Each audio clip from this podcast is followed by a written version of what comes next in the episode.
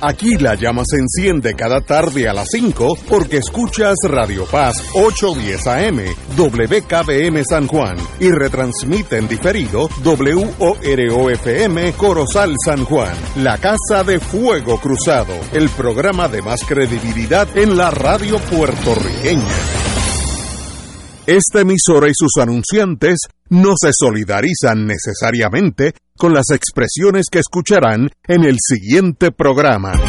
Son las 5 de la tarde, hora de escuchar Fuego Cruzado, el programa de más credibilidad en la radio puertorriqueña, en las voces de Ignacio Rivera y sus panelistas invitados con su discusión política dinámica e incisiva de los acontecimientos más importantes del momento.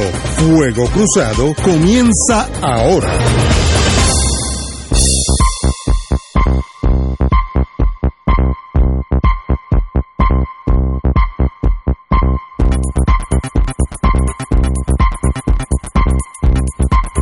Amigos y amigas, estamos empezando hoy es jueves, lo bueno del jueves que colinda con el viernes y lo excelente del viernes que ya empieza a tocar el sábado. Así que estamos eh, acercándonos a un fin de semana para uno estar tranquilo entre amigos y uno que otra copita de vino, coñac, ron, lo que usted tome, o, o si no toma también. Antes que todo quiero empezar con el programa de hoy. Eh, con una noticia alentadora y es que el cantautor Antonio Cabán Vale, el topo, continúa estable, e indicó su hijo Adrián Cabán, eh, está mejorando, él tuvo delicado de salud y todos queremos que el topo viva muchos años más y sea igual de creativo que lo ha sido toda una vida. Así que al topo, qué buena noticia que están mejorando y que pronto estará. Espero tenerte aquí en este programa. Tato. Nos alegra muchísimo esa noticia que acabas de leer, Ignacio, de Antonio Cabán Vale el Topo, compositor del que es el segundo himno nacional de Puerto Rico, el de Luz, eh, y que es muy querido por nuestro país, por nuestro pueblo, eh, por distintas generaciones, eh, por su por su gran obra artística, poética, musical eh, y su don de gente. El Topo tiene un don de gente Sí, sí, oro, eh, oro. admirable, así que estamos muy contentos. Oye, y buenas tardes a, a Julio, a Ignacio y a Willy en los Muy buenas, Tato. Oye, ojalá y Eh, pudiera compañero dar- Muriente. Ojalá y pudiera, buenas tardes. Ojalá y pudiera darse eso que tú dices de que el topo nos acompañe un día. Sería excelente. Oye, no, no. Oye, ya, ya, ya tenemos una cita. En cuanto él pueda, lo voy a invitar para que venga para acá y esté con nosotros un poquito, porque esos son los puertorriqueños que caminan toda la vida haciendo bien para el país. Y eso, de eso desgraciadamente no hay mucho. Eso no es, no es algo silvestre. Eso son bien raros y talentosos. Este, en Puerto Rico hay varios, eh, gente creativa, Silverio es otro también, gente que, que una creatividad bárbara y eso pues eh, cuando se enfoca hacia el país siempre hace bien. Así que en ese sentido, eh, pronta recuperación y buenas noticias salieron hoy en el, en el periódico de hoy. Eh, el senador, yo sigo, yo uso el sistema británico, una vez que usted tiene un rango, usted se queda con ese rango el, el resto de su vida. Así que el senador Nadal con D, este, bien, ya, ya está por llegar, me dice que está en un taponcito, ya, ya debe estar por aquí. Pero tengo algo que tal vez ustedes dos tengan, tal vez, algo que comentar sobre unas palabras que dijo el presidente de la Cámara de Representantes, Rafael Tatito Hernández, resalta que no se debe hablar del estatus político, y eso va dirigido a ustedes dos, de la isla hasta el próximo cuatenio. Eh, el tema de estatus no debe ser discu- discutido, olvídate de hablar, discutido, punto, dentro del Partido Popular Democrático hasta el próximo cuatenio. La colectividad de Lela impulsa que el ELA no esté sujeto a los poderes plenarios del Congreso, pero en eso no se va a hablar de esto. Dijo que hay un montón de temas prioritarios, como el código electoral, una cosa trascendental, redistribución electoral, nombramiento del presidente y, y presidente alterno de la comisión electoral. Eh, ¿De verdad esto es en serio o el problema soy yo? Yo me acuerdo una anécdota del almirante Canaris, del jefe de inteligencia de los alemanes nazis, que un día entró a una reunión Y él dijo, espérate, espérate, aquí todo el mundo está loco o el problema puedo ser yo, porque todo el mundo seguían como como que los rusos no iban a entrar a Berlín, ¿sabes? y dice, ¿de verdad ustedes están en serio o soy yo? Y yo me pregunto eso, ¿esto de verdad es en serio? ¿O el problema soy yo que no estoy entendiendo? Tato, tú que eres planificador, planifícame algo ahí. bueno,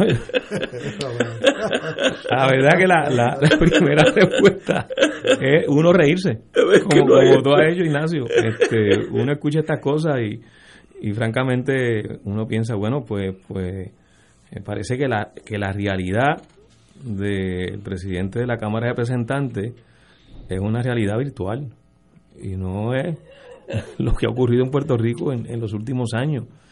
Eh, pero además eh, es, la, es la postura de un sector del liderato del Partido Popular que sigue insistiendo en que el Estado Libre Asociado existe y, no se percatan de que el Estado Libre Asociado eh, quedó destruido, pulverizado por las decisiones del Tribunal Supremo de Estados Unidos en el 2016 eh, y por la ley promesa, que se aprobó también en el 2016 por el Congreso de Estados Unidos, eh, invocando la cláusula territorial, que dispone que el Congreso es el que manda y hace lo que se le antoje con, con, los territorios, que no es otra cosa que las colonias. Así que el, el, el Congreso enterró el supuesto pacto que alegan eh, que han alegado eh, el, liderato del Partido Popular y el Partido Popular a lo largo de, las pasadas décadas.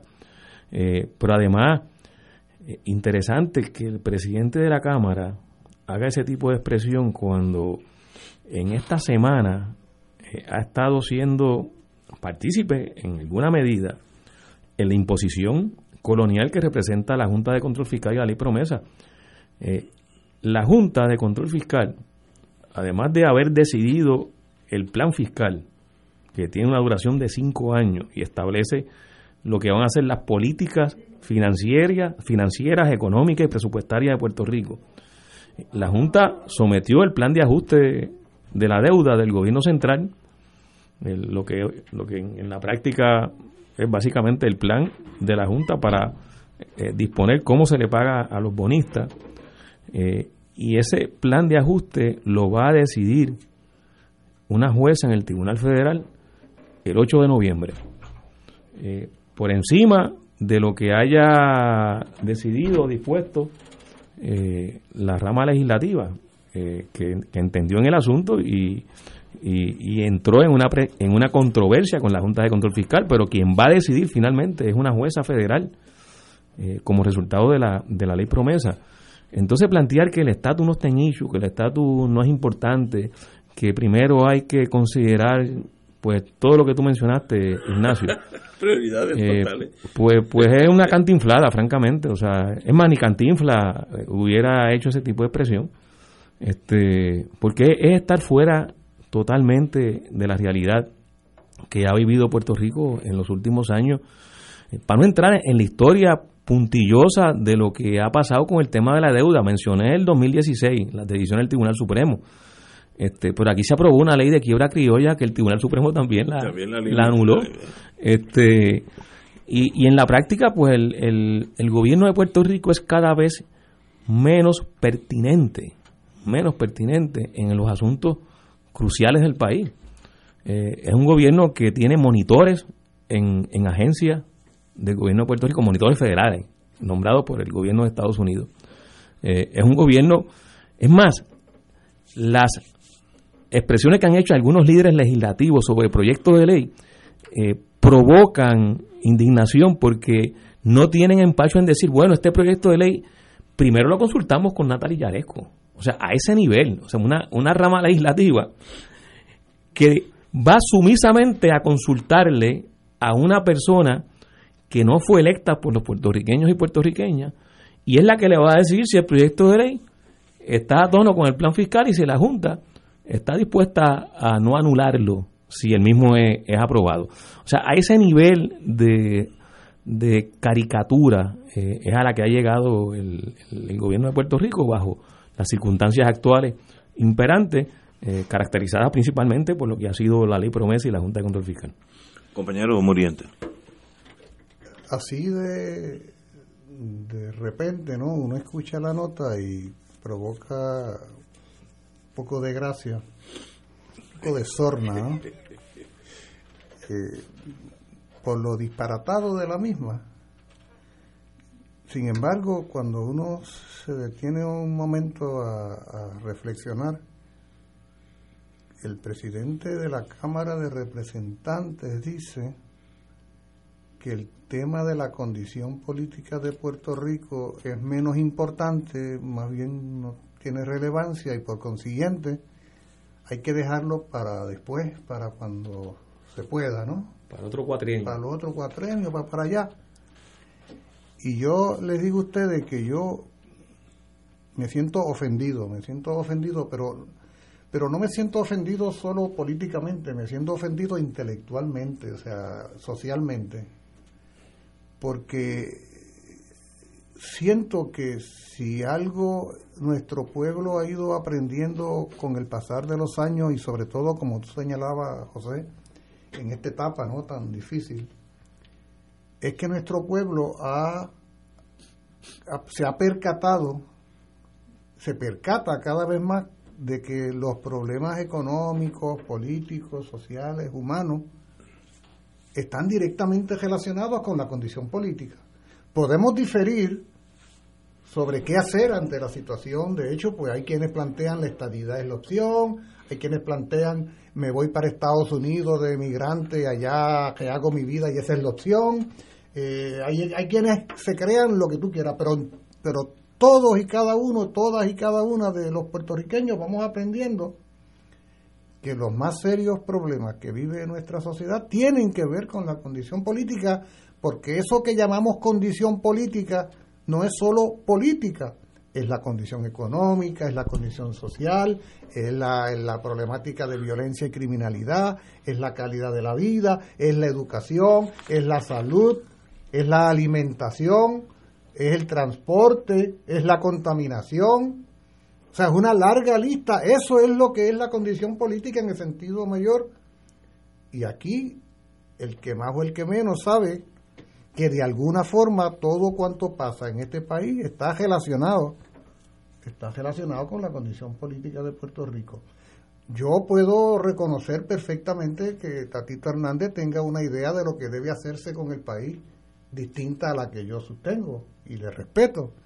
Pero decir que no es relevante, curiosamente, ¿no lo está diciendo acaso Tatito Hernández eso el mismo día en el que el presidente del Senado está hablando de crear una comisión especial para tratar el tema del estatus, precisamente?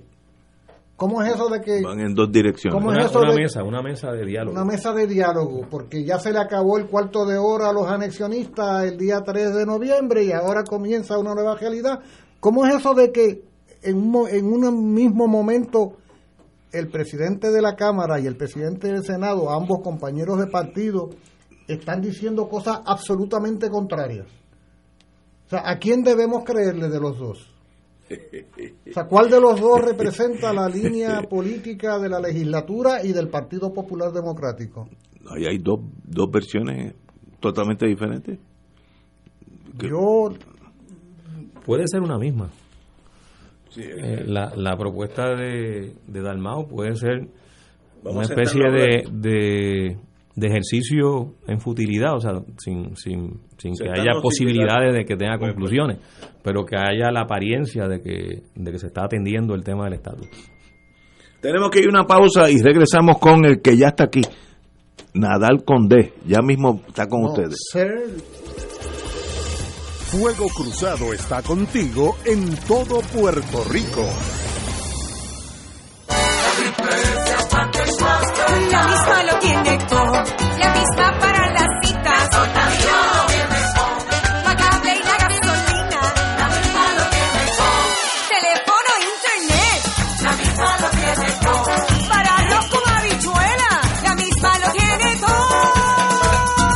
Beneficios varían por cubiertas. Ciertas condiciones de salud para ser elegible. Triple S Advantage es una organización de cuidado coordinado con un contrato con Medicare. La afiliación a Triple S Advantage depende de la renovación de contrato.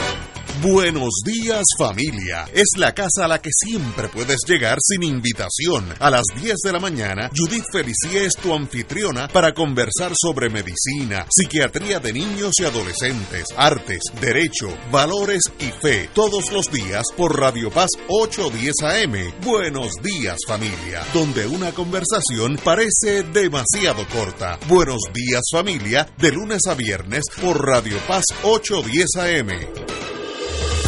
Fuego Cruzado, el programa de más credibilidad en la radio puertorriqueña, es ahora la tribuna abierta de análisis noticioso, con diversas perspectivas que exploran el trasfondo de lo que acontece a diario y cómo nos afecta. Escucha Ignacio Rivera y sus panelistas invitados de lunes a viernes en Fuego Cruzado en transmisión diferida a las 10 de la noche por Oro 92.5 FM.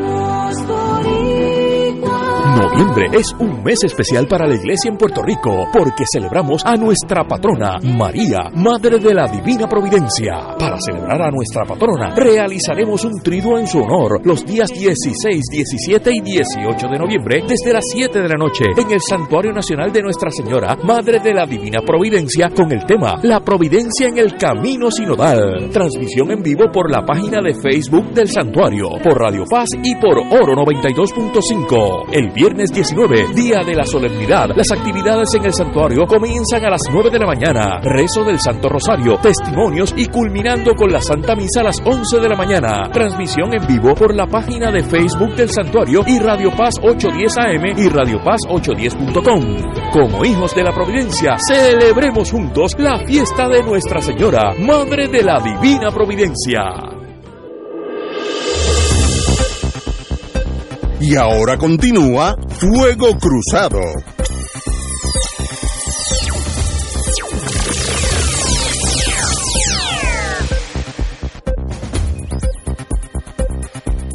Regresamos amigos y amigas. Rafael Hernández, presidente de la Cámara de Representantes, resaltó hoy que no se debe hablar del estatus político en la isla hasta el próximo cuatenio. Indicó hay temas, lo voy a decir porque están aquí, eh, hay temas como eh, el tema del código electoral, redistribución electoral, nombramiento del presidente y presidente alterno de la comisión, etcétera, etcétera, que son mucho más importantes que hablar de nuestro estatus político. Compañero Nadal Condé, diga usted. Bueno, esto llegué un poco tarde a la discusión, pero eh, lo que te puedo decir es que, mira, sobre el estatus siempre se va a hablar, porque eso es casi en Puerto Rico un deporte político, ¿no? Eh, y hay que hablar de eso, es un tema, es un tema serio, pero entiendo lo que dice Tatito en el sentido de que, ok, podemos distraernos hablando de- del estatus. ¿Alguien piensa que en estos cuatro años va a cambiar algo en el estatus?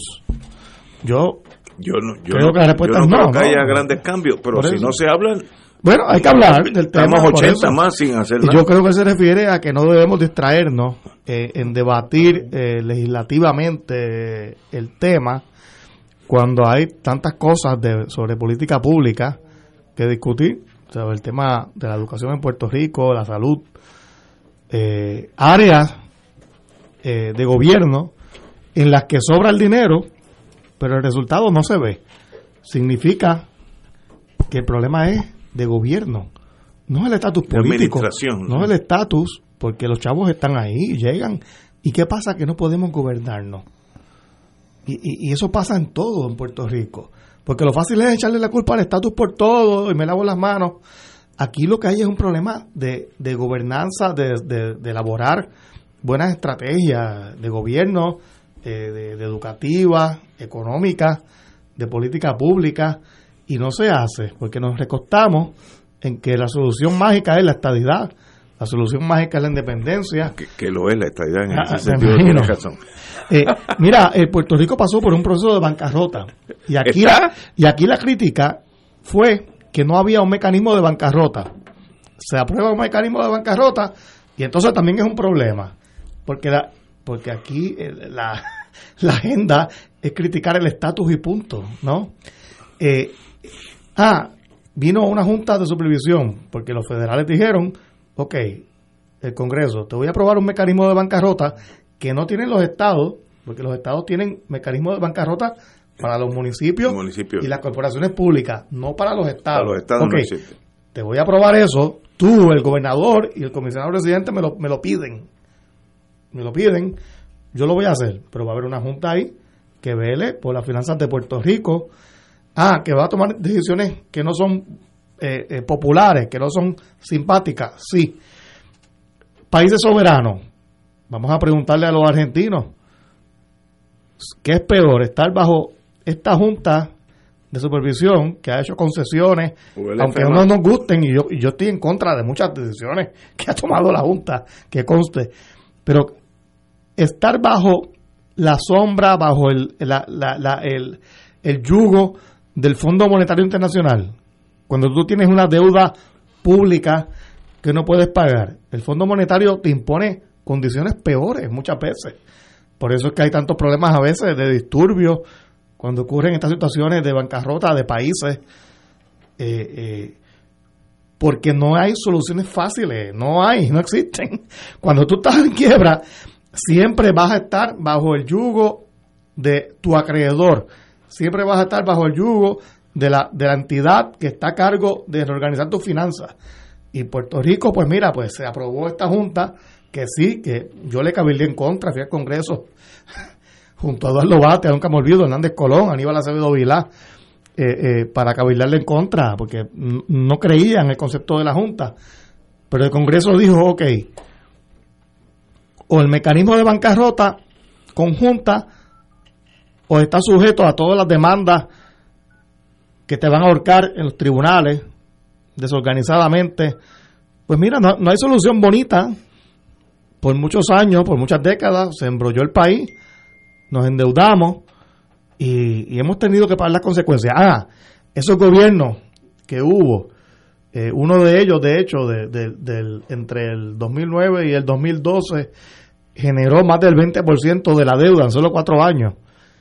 Pues sí, pues, pues perdió ese gobernador, pero ¿qué uno hace cuando está en quiebra? Y en el caso de Argentina, de hecho, eh, no era culpa de, la- de los argentinos, fue la dictadura que hubo en Argentina la, que embrolló el país. Pero tuvieron que pagar, porque en el mundo en el que vivimos es así, pues tú, tú pagas tus obligaciones eh, y, y eso nos, nos pasó a los puertorriqueños. Y aunque estoy en contra de muchas de las cosas que están incluidas en ese plan de ajuste, sobre todo en contra del plan de, de- de la- del instrumento eh, eh, De valor contingente. de valor contingente, gracias Tato, eh, pues, ¿qué vamos a hacer? Eh, los políticos nuestros no combatieron eso porque había que estar pendientes a cosas como el instrumento de valor contingente que nos penaliza si nos va bien, hay que pagar más, si recaudamos más, no hace ningún sentido, eh, porque no hay incentivo para que te vaya bien, ¿no? Eh, pero yo no le echo la culpa al estatus, no importa el estatus. De hecho, si, hubi- si hubiésemos sido Estado sería peor, porque no había bancarrota posible constitucionalmente. El Congreso no hubiese podido legislar sobre eso, como hizo con nosotros. Y, bajo la independencia, pues nos pasaba que íbamos a estar bajo el yugo del Fondo Monetario, de acreedores que nos iban a demandar por todas partes. Eh, eh, ah, que uno puede optar por no pagar. Bueno, está bien, pero te vas a quedar fuera de los mercados por 20 años y, no vas a poder hacer mucho. Y pues nada, concluyo con que no hay, no hay solución limpia para estas cosas. Y no será ese análisis tuyo, que es muy, muy desde el punto de vista popular, pues análisis correcto, ¿no será que en realidad el Partido Popular, los dirigentes, le tienen miedo a tocar ese sistema después de la de la Junta del caso de, ¿cómo se llama? El caso ese federal, el...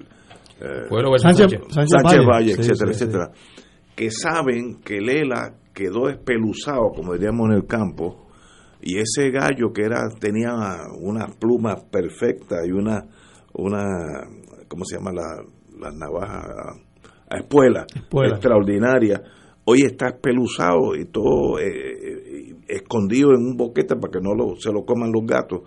El Lela no está en un retreat, se dice en inglés, este, eh, en una retirada de combativa y está más bien en la defensiva. Mira, yo, creo que lo que más le hizo constitu- constitucionalmente daño a Lela fue Sánchez Valle. ¿Qué día? Perdón. perdón, eh, promesa, la ley promesa, que se aprobó el mismo día que salió Sánchez Valle.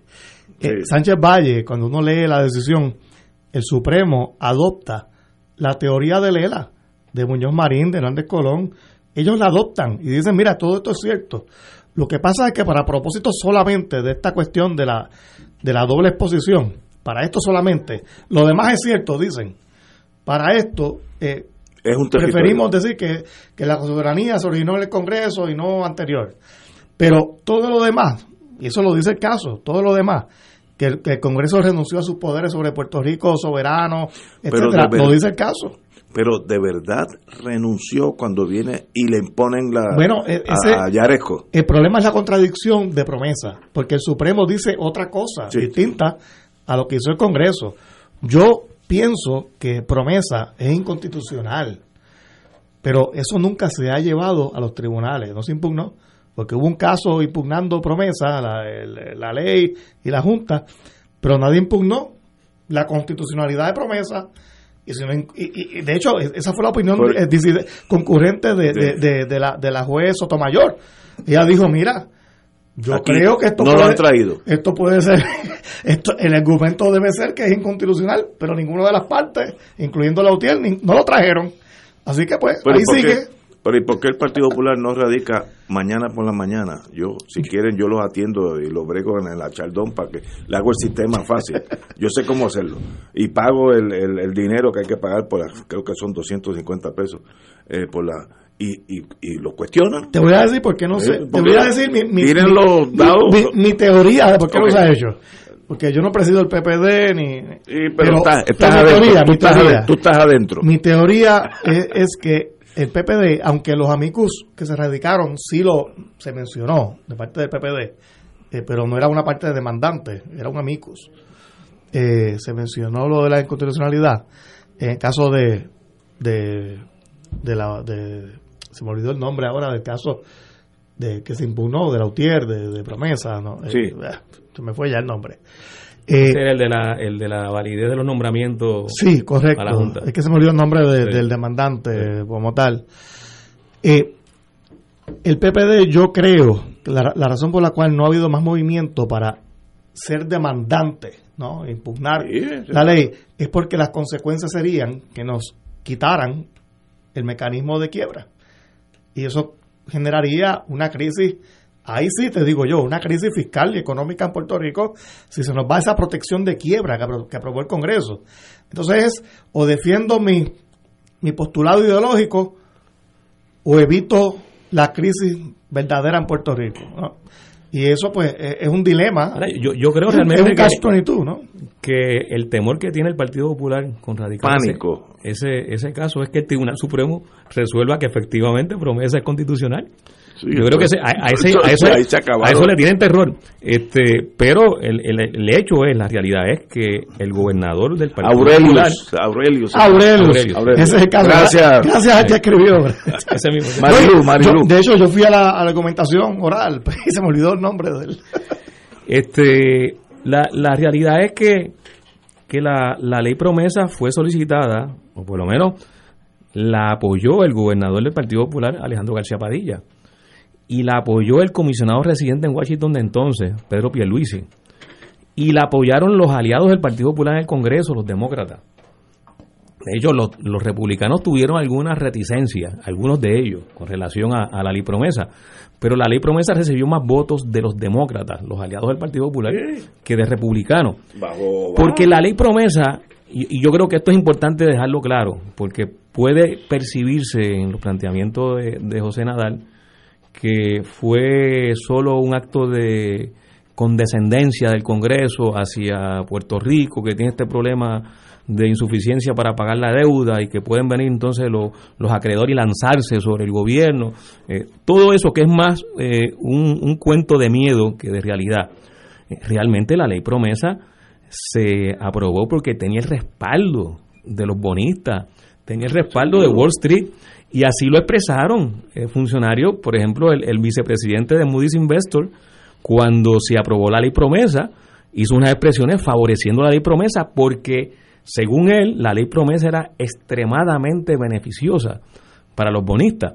De modo que ahí hubo un cabildeo de los sectores financieros en Estados Unidos para que se aprobara esa ley que tenía y tiene esos elementos que favorecen eh, ampliamente al acreedor y perjudican profundamente al deudor, que es, que es el pueblo de Puerto Rico, el gobierno de Puerto Rico. Eh, por eso es que yo, yo, un poco no entiendo la posición ahora de, de, José, porque José en otras ocasiones, y lo reitero ahora, pero es contradictorio decir que se opuso a la ley promesa y ahora reconocer que la ley promesa es beneficiosa. O sea, no, no, la ley promesa, por cierto, en cuanto a sus resultados, ha sido extremadamente eh, perniciosa para Puerto Rico. No solo porque hay siete personas que son las que deciden los asuntos fundamentales de Puerto Rico. Siete personas. Cuando José habla de que podemos atender asuntos urgentes, eh, que yo entiendo que sí, que hay que atender asuntos urgentes, que hay toda una serie de desafíos que tenemos que enfrentar como país y que por eso entonces se, se arguye de que el estatus puede posponerse. No, no, es que el problema es que los asuntos más determinantes en Puerto Rico no lo está tomando ni el pueblo puertorriqueño, ni aquellos que fueron electos por el pueblo puertorriqueño mediante el proceso electoral. Los está tomando esos asuntos y las decisiones siete personas no electas por el puertorriqueño y una directora ejecutiva de la Junta de Control Fiscal tiene más poder que el presidente de la Cámara, que el presidente del Senado y que el gobernador, pero dispuesto por la ley promesa. O sea, la ley promesa establece que la Junta de Control Fiscal está por encima del Ejecutivo, del Legislativo y del Judicial. Entonces, eh, por, eso es que, resulta sorprendente que se diga que el problema del estatus no está en la cotidianidad de nuestros asuntos fundamentales. El plan fiscal que la Junta aprobó es el que determina recortarle la mitad del presupuesto a la Universidad de Puerto Rico, es el que determina cerrar el fondo de equiparación, convertirlo en cero, o sea, que no haya eh, esa partida que se le asigna a los municipios, es el que determina que se le recorten las pensiones a, los a los retirados, algo que ahora está en remojo, vamos a ver qué decide la jueza eh, a partir del lunes 8 de noviembre. El plan fiscal es el que establece incluso cómo se van a reorganizar y reestructurar agencias del gobierno de Puerto Rico, incluyendo las políticas de planificación territorial. Y entonces el, el, que vea eso y diga, no, no, el problema del estatus no es un problema que tenga que ver con los asuntos eh, más importantes del país. Bueno, nosotros aquí ni siquiera ahora podemos tener certeza de que los planes territoriales de los municipios, el plan de uso de terreno pueda tener vigencia por los próximos años, porque eso está en manos de una comisión que creó la Junta de Control Fiscal mediante ese plan eh, fiscal que aprobó en abril, que va a determinar cómo se reestructuran los planes territoriales, o sea, cosas que uno no podía concebir que pudieran ser de la incumbencia de una entidad como la Junta de Control Fiscal, pues ya forman parte de la política de esa Junta de, de Control Fiscal. Así que yo creo que, que la urgencia en resolver el problema colonial de Puerto Rico es crucial para atender los asuntos inmediatos, los asuntos urgentes y los asuntos estratégicos, como es el desarrollo económico de Puerto Rico, que, de eso podemos hablar más adelante. Tú sabes cuando los caballos en la en la en los hipódromos están por salir, que ellos saben ya que, que ya mismo se abren las compuertas y tú los notas inquietos yo noto que el compañero muriente desde ahorita está como el caballo que quiere, que sabe que va a abrir la puerta y quiere salir cogiendo. Tal vez tenga algo que añadir a este tema. Vamos a una pausa, amigo. Fuego Cruzado está contigo en todo Puerto Rico. ¿Tienes cáncer de próstata? Si has recibido terapia y el cáncer continúa avanzando, no pierdas la esperanza. Existen nuevas terapias dirigidas y que estimulan el sistema inmunológico para detener el cáncer de próstata. Llama hoy al 787-407-3333. 787-407-3333. Pan Oncology Trials, ofreciendo terapias de tratamiento con la ciencia más avanzada para combatir el cáncer. La renovación carismática de la Arquidiócesis de San Juan te invitan al retiro Yo hago nueva todas las cosas. Sábado 13 de noviembre en la parroquia Nuestra Señora de Guadalupe de 9 de la mañana a 6 de la tarde con misa dominical. Recurso invitado desde Colombia el Padre Dalton Reyes. Para inscripciones 787-333-4890 y 787-661-3072. Por internet a través de la página de Facebook rccsj.org.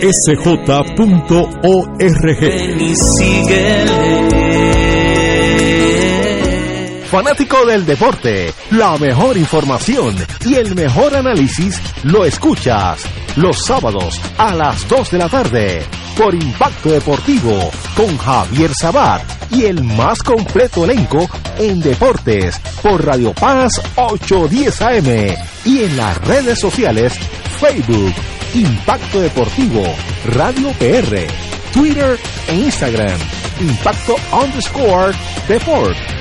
Juntos, impactando el deporte nacional. Ser rotario es vivir la alegría de servir a los demás, a la vez que cultivas la amistad y el compañerismo, sin límites y descanso. Mensaje del Club Rotario de Río Piedras. Y ahora continúa Fuego Cruzado.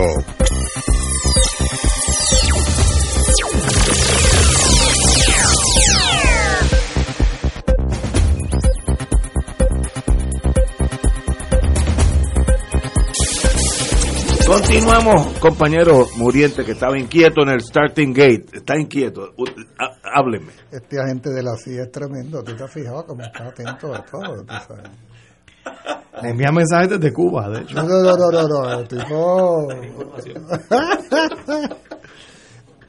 es que quería hacer una observación sobre un comentario que ha hecho nuestro apreciado compañero de panel, Sir José Nadal Power.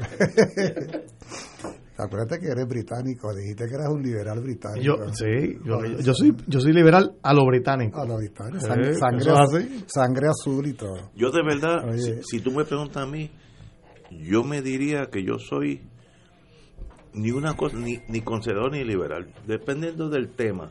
Yo tengo temas donde soy liberal y tengo temas donde soy bien conservador. Y eso, medicina, un, amigo mío, eso se llama esquizofrenia médicamente, pero pues sí, va, Tú eres, continúe. tú eres- tú eres men- menchevique, tú eres menchevique, tú eres de la guardia, de la guardia del ejército blanco. No, es que eh, el, el compañero Nadal Powell hi- hizo una comparación entre Puerto Rico y Argentina en lo que tiene que ver con las realidades de las deudas de los países, ¿no? Eh, y, y me eh, estaba recordando cómo la semana pasada cuando hablábamos del tema de la independencia Sí. decía yo que naturalmente la independencia no basta para que se pueda construir una sociedad en justicia, ¿no? sino que la mayoría de las sociedades que viven en situaciones de injusticia son sociedades cuyos países son independientes eh, y que tienen serios problemas económicos y sociales, entre ellos las crónicas deudas externas que han asfixiado a países como Argentina, por ejemplo, y no solo a Argentina, pero a Argentina particularmente, que es el caso que trae el compañero. Eh, y tú comparabas, José, pues el, el- tema de la deuda externa argentina con eh, la posibilidad que acá hubo de declarar al país en quiebra. Eh, y, decías, ya hubieran querido los argentinos tener la posibilidad de declararse en quiebra. Pero hay un detalle en todo esto. Claro que países como Argentina enfrentan la corrupción, los malos manejos de la economía, los disloques que la conducen- dictadura que tuvieron. la dicta- sí, todo eso es realidad. Pero hay una pequeñísima diferencia. Y es que en el caso argentino, o en el caso de algún país de América Latina o de cualquier parte del mundo que tenga que enfrentar deuda externa, ese es un asunto que el país lo va a ir resolviendo soberanamente. Es decir, tendrá que ir buscando las formas y maneras. México es otro caso de un país con una gran deuda externa, donde dentro de las limitaciones que suponen gobiernos muchas veces corroídos por la corrupción y por el mal manejo de los recursos del país, tiene que enfrentar soberanamente eh, sus deudas y sus compromisos económicos, los que sean. Pero en el caso nuestro, en el caso nuestro, las decisiones fundamentales sobre todo ello vienen desde afuera. O sea, aquí nos están imponiendo a nosotros eh, eh, unas determinaciones. Primero que todo nos impusieron un modelo económico y ese modelo económico que arrancó en las postrimerías de la década del 40 se nos presentaba como la gran promesa del desarrollo y la prosperidad, era el cuerno de la abundancia. La 936. Ah, no, antes la operación Manos a la Obra. Y aquel personaje eh, singular llamado Teodoro Moscoso, que dirigía Fomento Industrial, eh, junto con Luis Muñoz Marín, nos prometía la abundancia plena, la, la, la riqueza mayor. Claro que tendrían que irse algunos del país, y la inmigración masiva se dio en los 40, en los 50, en los 60, en los 70, pero los que nos quedáramos íbamos a vivir en la abundancia. ¿verdad? Ese es un modelo que se montó con capital externo y así como se montó se ha ido desmontando. Así como hubo un periodo de gracia, por así decir, va habiendo un largo periodo de desgracia y por eso estamos en crisis. Pero son decisiones externas a nosotros las que determinan el rumbo de la economía y la sociedad. O sea, la Junta de Control Fiscal eh, no la aprobó la legislatura de Puerto Rico, PNP o Popular o lo que fuera. Eh, la propia quiebra no se establece por el gobierno de Puerto Rico. O sea, es el Congreso de otro país, es el Congreso de otro país el que impone su voluntad y el que decide que esa administración que fue electa y que ha sido electa en los pasados cuatrenios, eh, se le quita el control de la economía, se le quita la jurisdicción de muchos aspectos de la vida en sociedad, se convierte en un cero a la izquierda y es una vergüenza. Claro, cuando tú te acostumbras a que otro mande, pues tú no te sientes avergonzado cuando el otro manda, sino que lo ves como lo más normal del mundo. Pero cuando tú elevas a la conciencia la indignidad que supone que sea otra persona la que tenga que estar decidiendo por ti los asuntos, las soluciones y las salidas a los problemas que tú tienes, eso es realmente una aberración. ¿Eh? O sea que no es lo mismo, no es lo mismo hablar de un país independiente que tiene que enfrentar sus problemas económicos y sociales soberanamente a una colonia en la que viene el otro país y decide por ti. Decide por ti, oye, y decide por ti no pensando en ti. Decide por ti pensando en ellos. Porque aquí de lo que se trata es de cómo le garantizan a los acreedores el pago de la deuda. Aquí la Junta de Control Fiscal, si por algo no se distingue, es por ser un ejercicio de filantropía o de solidaridad o de sensibilidad social. No, no, son, es una junta de cobro impuesta, impuesta. El carácter impositivo es lo que hace la diferencia entre un país independiente que enfrente sus problemas económicos y una colonia que está a expensas de que la metrópoli sea la que decida por él. Pero eso se explica fácilmente. Para los puertorriqueños esto no es tan fácil. Se explica fácilmente porque somos un territorio donde no hay soberanía interna. Es lo que estoy queriendo plantear. Una vez que tú aceptas eso, por pues eso ellos, la Constitución de Estados Unidos dice, Congress shall dispose of the territories y de otra propiedad. Si mañana el Congreso, sé que no va a pasar, pero estoy hablando en términos globales para entender nuestra posición. Si mañana Estados Unidos nos quiere donar, no, no digo ni vendernos, donarnos a Paraguay, ¿sabes que amanecemos paraguayos? Jurídicamente hablando, no, es totalmente legal, porque está en la Constitución que el Congreso dispondrá de los territorios. Ah, que hay un montón de ciudadanos americanos allí, eso es un problema chévere, se quedan No, americanos. Trump sugirió cambiarnos por Islandia. Y sí. Esto- esto- esto- a ese nivel y hubo cierta de- oposición de los irlandeses. Y, y ese, y ese recuerdo que tú nos traes a la memoria parecería que es algo disparatado, un mal chiste, ¿verdad?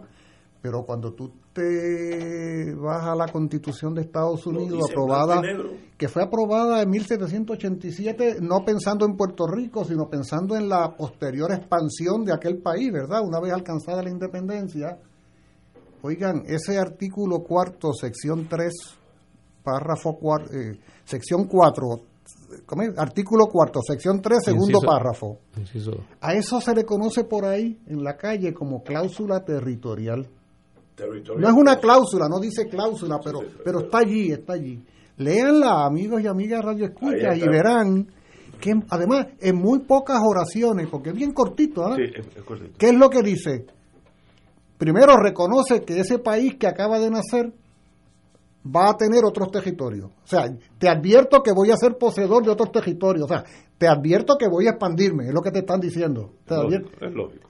Y hecha la advertencia, te digo que todo territorio que yo vaya sumando al territorio original del país, de las 13 colonias convertidas en Estados Unidos, quien tendrá a su cargo qué hacer con ellos será el Congreso de Estados Unidos, incluyendo reglamentos, constituciones y demás, unilateralmente, soberanamente, porque en el caso de Estados Unidos sí se trata de un país soberano que puede tomar decisiones buenas, malas o regulares.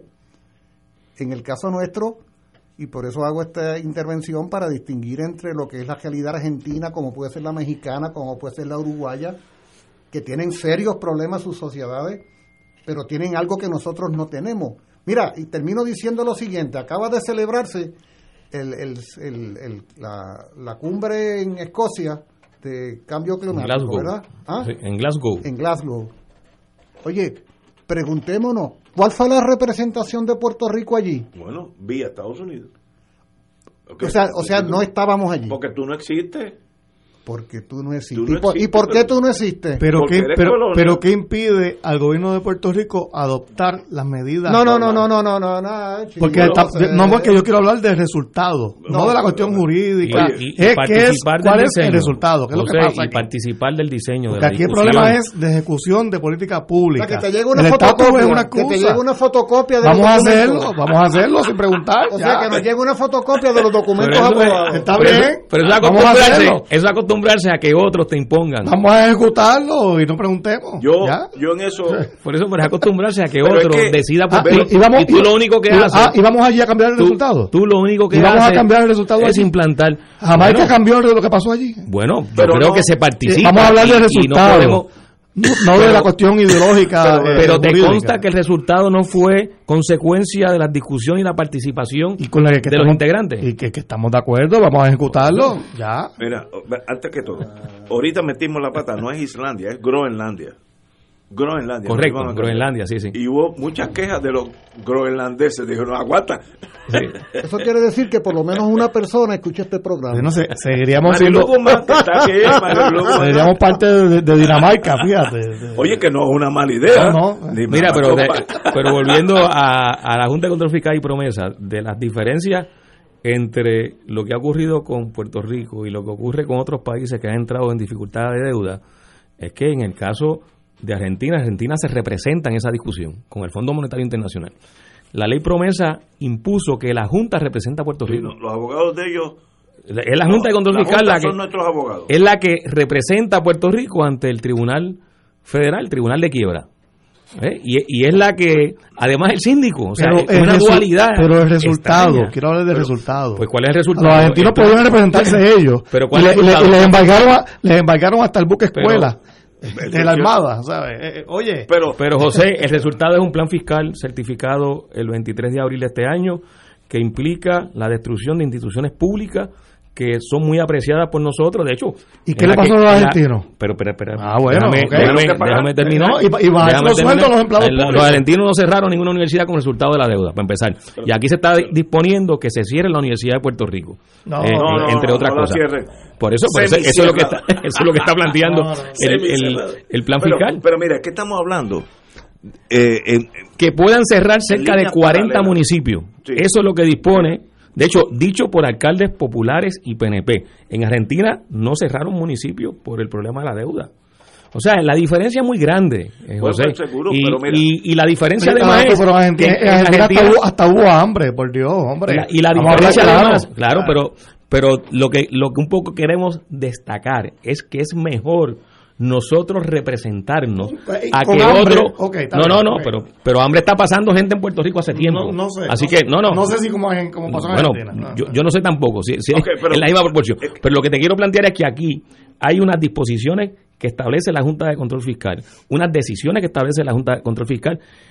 Por ejemplo, los últimos cuatro presupuestos los certificó la Junta de Control Fiscal, no fue la legislatura de Puerto Rico. Entonces, eso está bien, Pero ¿no? es que estamos hablando de dos es que eso no puede eso no puede estar bien. Quien quiera respetarse como persona que apoya que existan unas instituciones públicas que sean resultado de la voluntad del pueblo puertorriqueño. fíjate, fíjate lo interesante. de lo que está examinando el compañero Nadal. Y es una visión de un partido que ahora mismo tiene mayoría en ambas cámaras. Que para mí, yo yo discrepo de él totalmente. Pero yo no sé si es la visión de mi partido. Es la No, no, pero- hay personas pero de yo- mi partido que no comparten. sí, es verdad, es cierto. Pero que hay mucho popular que piensa así. Y si estamos mejores. Yo me acuerdo, yo chiquito, lo he dicho aquí mil veces, porque eso me marcó la vida. Una señora del municipio de Ponce que estaba visitando a Junta y dijo en voz alta, porque una mujer grandísima, yo- o tal vez yo era tan chiquito que la veía como un gigante, ¿no? Si los americanos nos morimos de hambre, y lo dijo tan estruendamente que yo nunca me he olvidado de esa señora. La podría, si fuera pintor, la puedo pintar ahora. Y hay mucha gente del centro que dice, estamos mejor que Haití, así que vamos a quedarnos como estamos, así, porque no estamos tan mal. O sea, y Ignacio, ese partido existe. Pero Ignacio, como, como empecé a esbozar ahorita mi razonamiento, en Puerto Rico, y esto es un dato objetivo, esto es irrefutable, hay dinero que se vota, que, se, que hay que devolver al gobierno federal en educación, en salud, Que no lo usamos bien. hasta en infraestructura. Eh, El problema de Puerto Rico no es que nos están estrangulando económicamente, es que no sabemos ni siquiera gastar los chavos que nos llegan. Pues eso no es el Estado, ese- eso es ineptitud administrativa. Entonces, Va, le- le- esa le- la podemos la estipular. culpa a Lela por todo. No, no, eh, no, no. Y, y es. Esa la estipulamos. ¿Cómo, cómo nos embrollamos? ¿Al- ¿Alguien nos obligó a embrollarnos? No, No, eso ineptitud. No, no, lo O que sea, hace ahora José con ese comentario es añadir que además del problema colonialista que tenemos, el problema colonial, las dificultades que impone el régimen colonial, los líderes del Partido Popular y del PNP que han dirigido la administración pública de Puerto Rico han sido responsables. O sea, buscando bien. la irresponsabilidad. Pero eso, eso no descarta- eso, Bueno, pero, está bien, entonces, eso no, no, Pero de no todas el formas, estatus. eso no descarta el problema del estatus. Porque Ah, hasta las iniciativas, ah, hasta las, gente- inicia- pero- las iniciativas que ha tomado el propio Partido Popular, un ex gobernador como Pero- Hernández Colón, pero, en el, Tato, en el Tato. plano económico han sido frustradas por qué? Por Pero, el estatus, por la falta de poderes políticos. Estoy tratando de Puerto ser- de Ponce, la iniciativa de Hernández Colón con Japón. Hay unas limitaciones.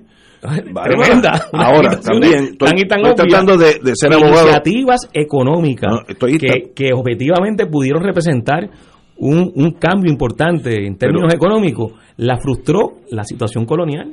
Pero que estoy de acuerdo Y contigo. entonces el, el colonialismo no es, no es Pero, un problema, pero el estatus no es un tú problema. no estás, eh, Todos los días nos dan la cara dije, el problema del Están hablando desde paralelamente que esas líneas nunca se van a cruzar.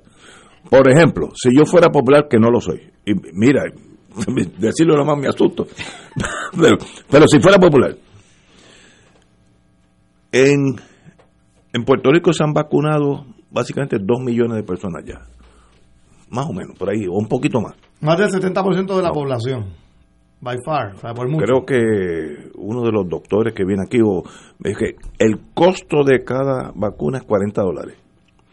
Dos millones por 40 dólares es ocho- ocho- ocho- Está bien. 80 Y no, no, no, y, no, no, no 80 solamente millones de dólares no solamente el costo, eso. Pero no, no solamente el costo, es la disponibilidad. Ah, no, ¿Por exacto. qué llegaron más rápido aquí No, que que, que a los O vecinos sea que nuestros? Yo, yo entiendo el análisis pragmático de muchos populares que dicen, es verdad, no mandamos nada, pero estamos mejor. Ah, bueno, pues eso es una, es una decisión, yo, yo la respeto, yo no encajo con eso. Eh, ¿Sabes? No, no, no. Mira, si estuviéramos mejor, no se estaría yendo tanta No, gente no, obviamente, hay- no, no, ya- hubiera ocurrido el éxodo. Tato, pero se van ¿por qué? Porque pueden viajar. Escúchame, escúchame. Bueno. Ah, mira, pues qué clase de argumento. No, no, ese, no. ese, ese, Pero es que- ese sí que Dime, pero, Date la pero- suave, suave. Tato, dime, dime que no, No, no, eso- dime que no, dime que no es una ventaja. Dime que no es una ventaja. Eso me sonó, eso me sonó a que, eso me sonó a que, a que hay que comprar cajos caros. Hay que comprar cajos caros Oye. para que los turistas no. ¿Qué pasa? miren. ¿Por qué los haitianos tienen que llegar a la frontera y, y los Ah, devuelven? claro. Nosotros- No, no, no. Hay una ventaja, por eso es que existe. Pero es que, la, mitad de la familia de nosotros están allá. Te van a piquetear. ¿Cuál es el no, no, pero problema? espérate.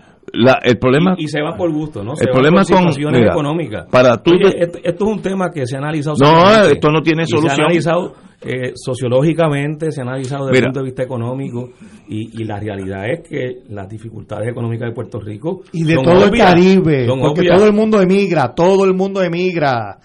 Lo que pasa es que lo- a los puertorriqueños no los devuelven. Y es verdad que hay problemas aquí, la gente se tiene que ir por necesidad. Pero no nos devuelven. No digas que aquí estamos peor que los que nuestros vecinos que van para allá y los devuelven a sus países. Siendo Ay, con- por Dios, es la verdad. si- siendo, la realidad siendo conciliador. de nuestros vecinos también es objetiva. Ahora, en nuestros vecinos hay países que se le llama despectivamente islitas, que no están emigrando hacia Estados Barbados, Unidos. Barbados está Eh, muy bien. Que están en mejores condiciones No, de ingreso. no. Sí, sí, de ingreso sí. Yo, yo estaba en. Barbados. Están en crisis. que están en Bueno, pero condiciones crisis está el mundo entero. Rico. Pero Barbados que- tiene un nivel de vida alto. Y, y la isla francesa, eh, Dominica. eh, Pero esos son estados de Francia. estados, pero esos son de primera. Eh, yo, yo, yo en la Guardia Dominica, Costanera eh. tuve que ir eh, Dominica y Guadalupe. y, Guadalupe. Martinica- no, Dominica no, perdón. Martinica y Martinica y Guadalupe. Guadalupe. Este, son, pero miren, es que estamos hablando, si yo empiezo a hablar aquí, en esta conversación, en el sistema métrico, eh, centímetros, milímetros, metros. Y Tato me está hablando en el sistema británico, pies, pulgadas. Nunca nos entendemos, no, no- nunca encajan los números. Estamos partiendo de una visión de lo que es la vida. Y yo digo, para yo poder enterrar al Partido Popular, ustedes los independentistas y, la mayoría de los estadistas, tú tienes que entender por qué ese, ese partido ha existido tantos años. Y es porque hay una visión pragmática de la vida, ¿sabes? Eh, si aquí, y ahora estamos en las, en las malas, pero en aquellos tiempos que había que traer ingenieros de Estados Unidos porque aquí no daban abasto, las 976. Esto era una joya del Caribe. Yo me acuerdo en General Electric teníamos problemas de, de llenar eh, tool and die makers, que es una especialidad bien técnica, los que hacen las piezas. Eso es bien complicado. Tool and die maker, había que traerlos puertorriqueños, íbamos a, a- Estados Unidos a buscarlo. Pero esa etapa ahora sucumbió. Entonces, yo, yo diría que este es el momento de nosotros irnos acomodando para una solución, porque el modelo actual, sea el ELA, sea estamos moviéndose a la estadidad, eh, no está funcionando. Aquí hay una, salgan de aquí y traten de guiar en una línea recta hasta su casa, no llegan porque los boquetes lo van a si la destruir. economía lleva Así que, 16 años en pues, recesión. pues algo hay que hacer. Y eso tal vez tenga que ver con los tres estatus. Porque algo.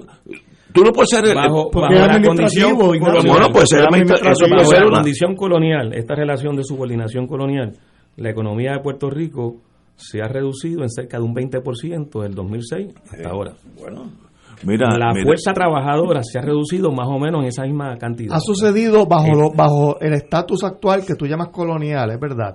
Pero no necesariamente es culpa de ese estatus, es una culpa Ah, ¿es de la de política quién? pública. No, Es no, pero por favor. O- o Serían igual de La- malos si la- hubiésemos sido Estado o de- la culpa del estaca si el sapo y sensato. No, No, bueno, no, de todas las anteriores. no así. Administraciones. Una política pública, pero es que No es los, estatus. los eventos son obvios Pero- pero de, ese- de cómo las dificultades de esa relación económica, Ok, ¿verdad? de pues esa relación política impide que podamos nosotros con nuestros propios poderes diseñar políticas de desarrollo económico Y va a llegar el que están, asfalto. que están Sí, en sí. estos momentos están amarradas por la camisa de fuerza que representa la condición de subordinación Dos minutos. Es obvio. Dos minutos. No, es que el planteamiento que trae Nadal Powell eh, eh, es interesante en el sentido de que muchas veces se pretende eh, echarle la culpa al administrador sin ir al, a la esencia del asunto. O sea, siempre es bueno que haya un capataz a quien echarle la culpa de las cosas porque de alguna manera evades entrar en el problema principal de lo que se hizo o se dejó de hacer en la finca. Y la realidad es que en última instancia la responsabilidad de lo que pasa en la finca la tiene el dueño de la finca o quien regentea la propiedad de la finca, no el capataz. Entonces viene el dueño de la finca, vota al capataz, le echa la culpa y juega el juego de que pues, porque voy a poner un nuevo capataz resolví. Es el juego de echarle la culpa al administrador. Es como decir que la deuda crónica de Puerto Rico de decenas de miles de millones de dólares es de la exclusiva responsabilidad de los administradores gubernamentales. Fortuño, Sila, este, Aníbal, Roselló, etcétera. Ah, ¿tienen esos señores y señoras un grado de responsabilidad administrativa en lo que es la deuda del país? Claro que la tienen porque han tenido en sus manos eh, unas iniciativas administrativas. Pero la quiebra de la que estamos hablando es la quiebra provocada por la administración deficiente de estos señores, punto, o tiene que ver con un modelo económico que ha hecho crisis más allá de los buenos o malos administradores que pudieran haber sido esos señores. O sea, ¿a quién es a quien le vamos? ¿Qué es lo que está en crisis? ¿Qué es lo que está en quiebra? Una determinada administración que hizo unos préstamos indebidos o un modelo económico que prometió la abundancia permanente a través de la inversión de capital extranjero cuyo modelo colapsó. Entonces, en ese sentido, cuidémonos porque lo más fácil del mundo es tener a quien echarle la culpa. Eso es un guame.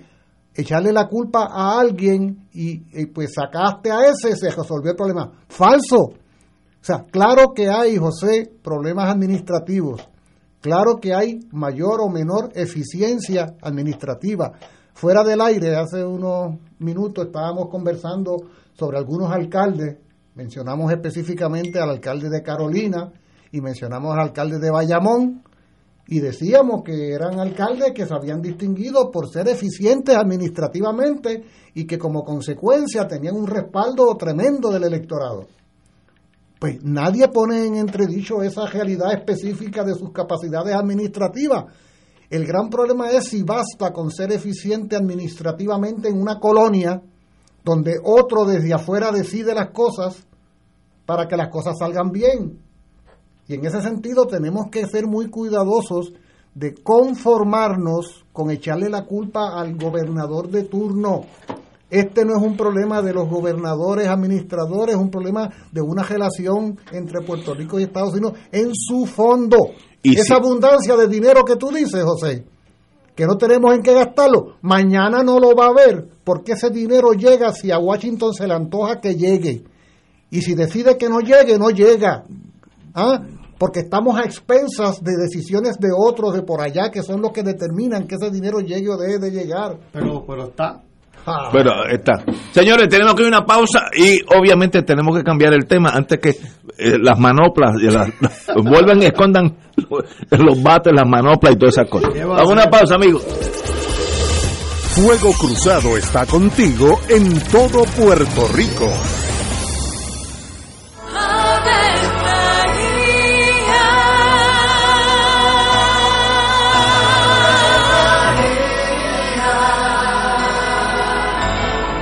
El ángel del Señor anunció a María. Y ella concibió por obra del Espíritu Santo. Dios te salve María, llena eres de gracia, el Señor es contigo. Bendita tú eres entre todas las mujeres, y bendito es el fruto de tu vientre Jesús. Santa María, Madre de Dios, ruega por nosotros pecadores, ahora y en la hora de nuestra muerte. Amén. He aquí la esclava del Señor. Hágase en mí según tu palabra. Dios te salve María, llena eres de gracia, el Señor es contigo. Bendita tú eres entre todas las mujeres, y bendito es el fruto de tu vientre Jesús. Santa María, Madre de Dios, ruega por nosotros pecadores, ahora y en la hora de nuestra muerte. Amén. Y el Verbo se hizo carne. Y habitó entre nosotros. Dios te salve María, llena eres de gracia, el Señor es contigo. Bendita tú eres entre todas las mujeres, y bendito es el fruto de tu vientre Jesús. Santa María, Madre de Dios, ruega por nosotros pecadores, ahora y en la hora de nuestra muerte. Amén. Ruega por nosotros, Santa Madre de Dios. Para que seamos dignos de alcanzar las promesas de nuestro Señor Jesucristo. Oremos. Derrama, Señor, tu gracia sobre nosotros, que por el anuncio del ángel hemos conocido la encarnación de tu Hijo, para que lleguemos por su pasión y su cruz a la gloria de la resurrección, por Jesucristo nuestro Señor. Amén. Gloria al Padre, al Hijo y al Espíritu Santo. Como era en un principio, ahora y siempre, por los siglos de los siglos. Amén.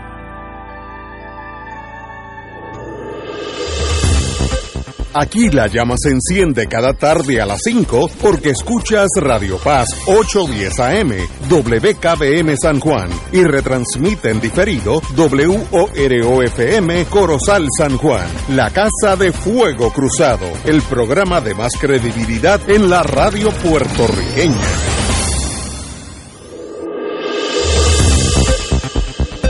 Y ahora continúa Fuego Cruzado.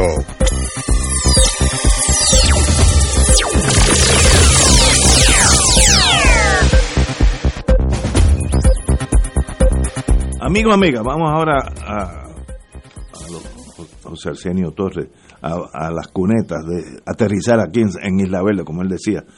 Eh,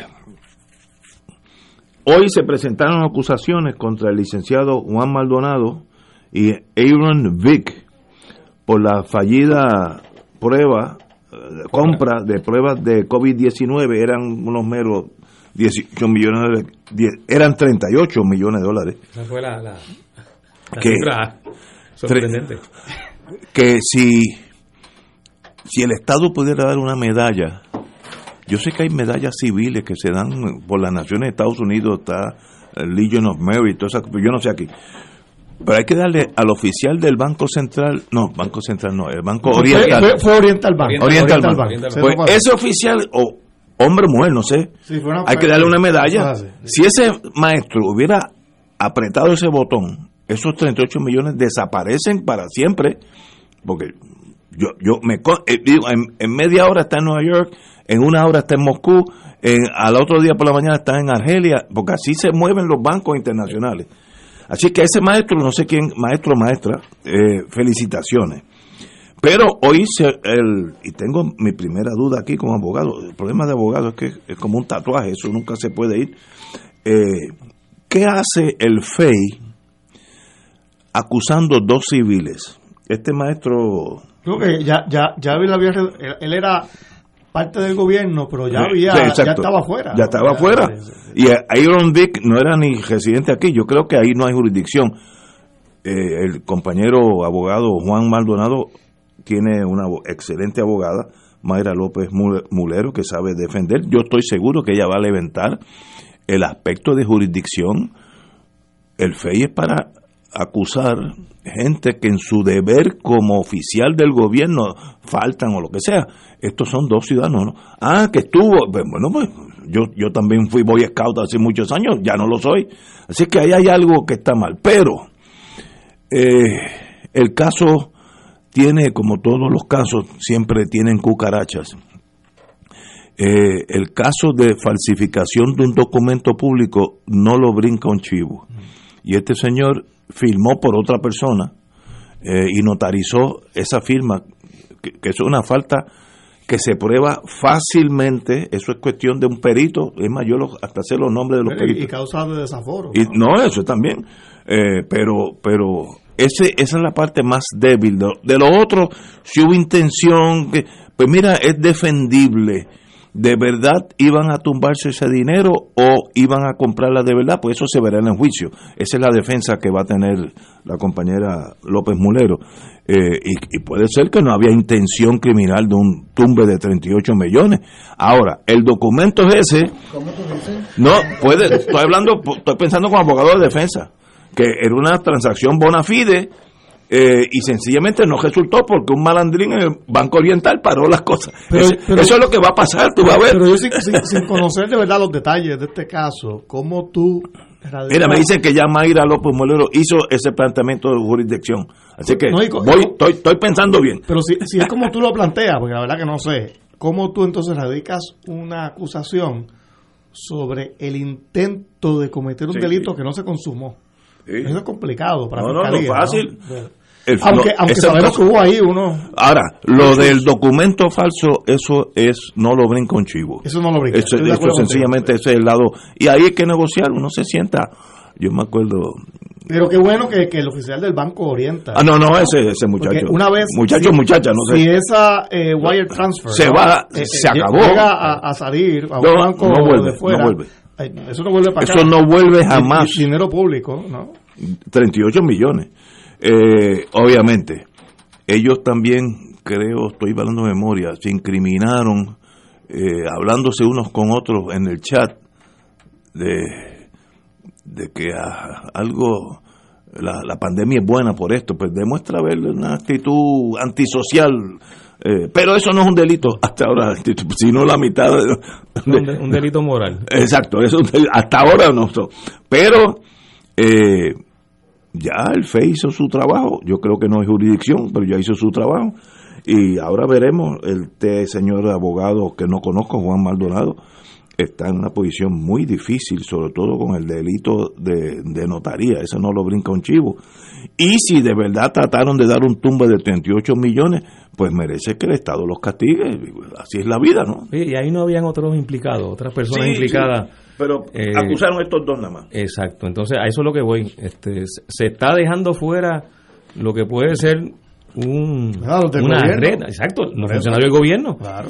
Que, que estaban autorizando estas transacciones. Sí, había una persona que trabajaba en la fortaleza y otra que trabajaba en salud. Sobre eso el FEI tiene jurisdicción. Eso, eso sí que tiene Claro, jurisdicción. Seguramente. Eso sí. no con eso, con eso no hay duda. Y eso en un momento en que había toda una situación de inestabilidad en el Departamento de Salud, que la secretaria tuvo que renunciar. Sí, Este, renunciaron. Y la secretaria de Justicia entonces también tuvo que renunciar. ¿De O sea, hay, hay unas cosas que, que se dejan fuera este y es lo que uno un poco A puede menos, apuntar, puede menos, apuntar sobre que aquí se esté tratando de ya tapar Sí, sí. un asunto o un issue que tiene todavía muchas raíces que no se han, si- no han sido identificadas eh, y entonces pasar la página, que es la frase que usan mucho El ahora. cover up. Sí. Compañero. No, entonces estos dos sujetos terminan siendo chivos expiatorios. Para los, Eh, los, los que estaban por encima de ellos. De Sin ser, sin ser totalmente inocente. Pero Claro, sí, sí. porque- Semi, No, no, semi inocente. Porque de nuevo, el dulce. Hay que aclarar eso. sí, Claro, sí. porque como decíamos antes, no hay cosa mejor que tener a alguien a quien echarle la culpa de algo.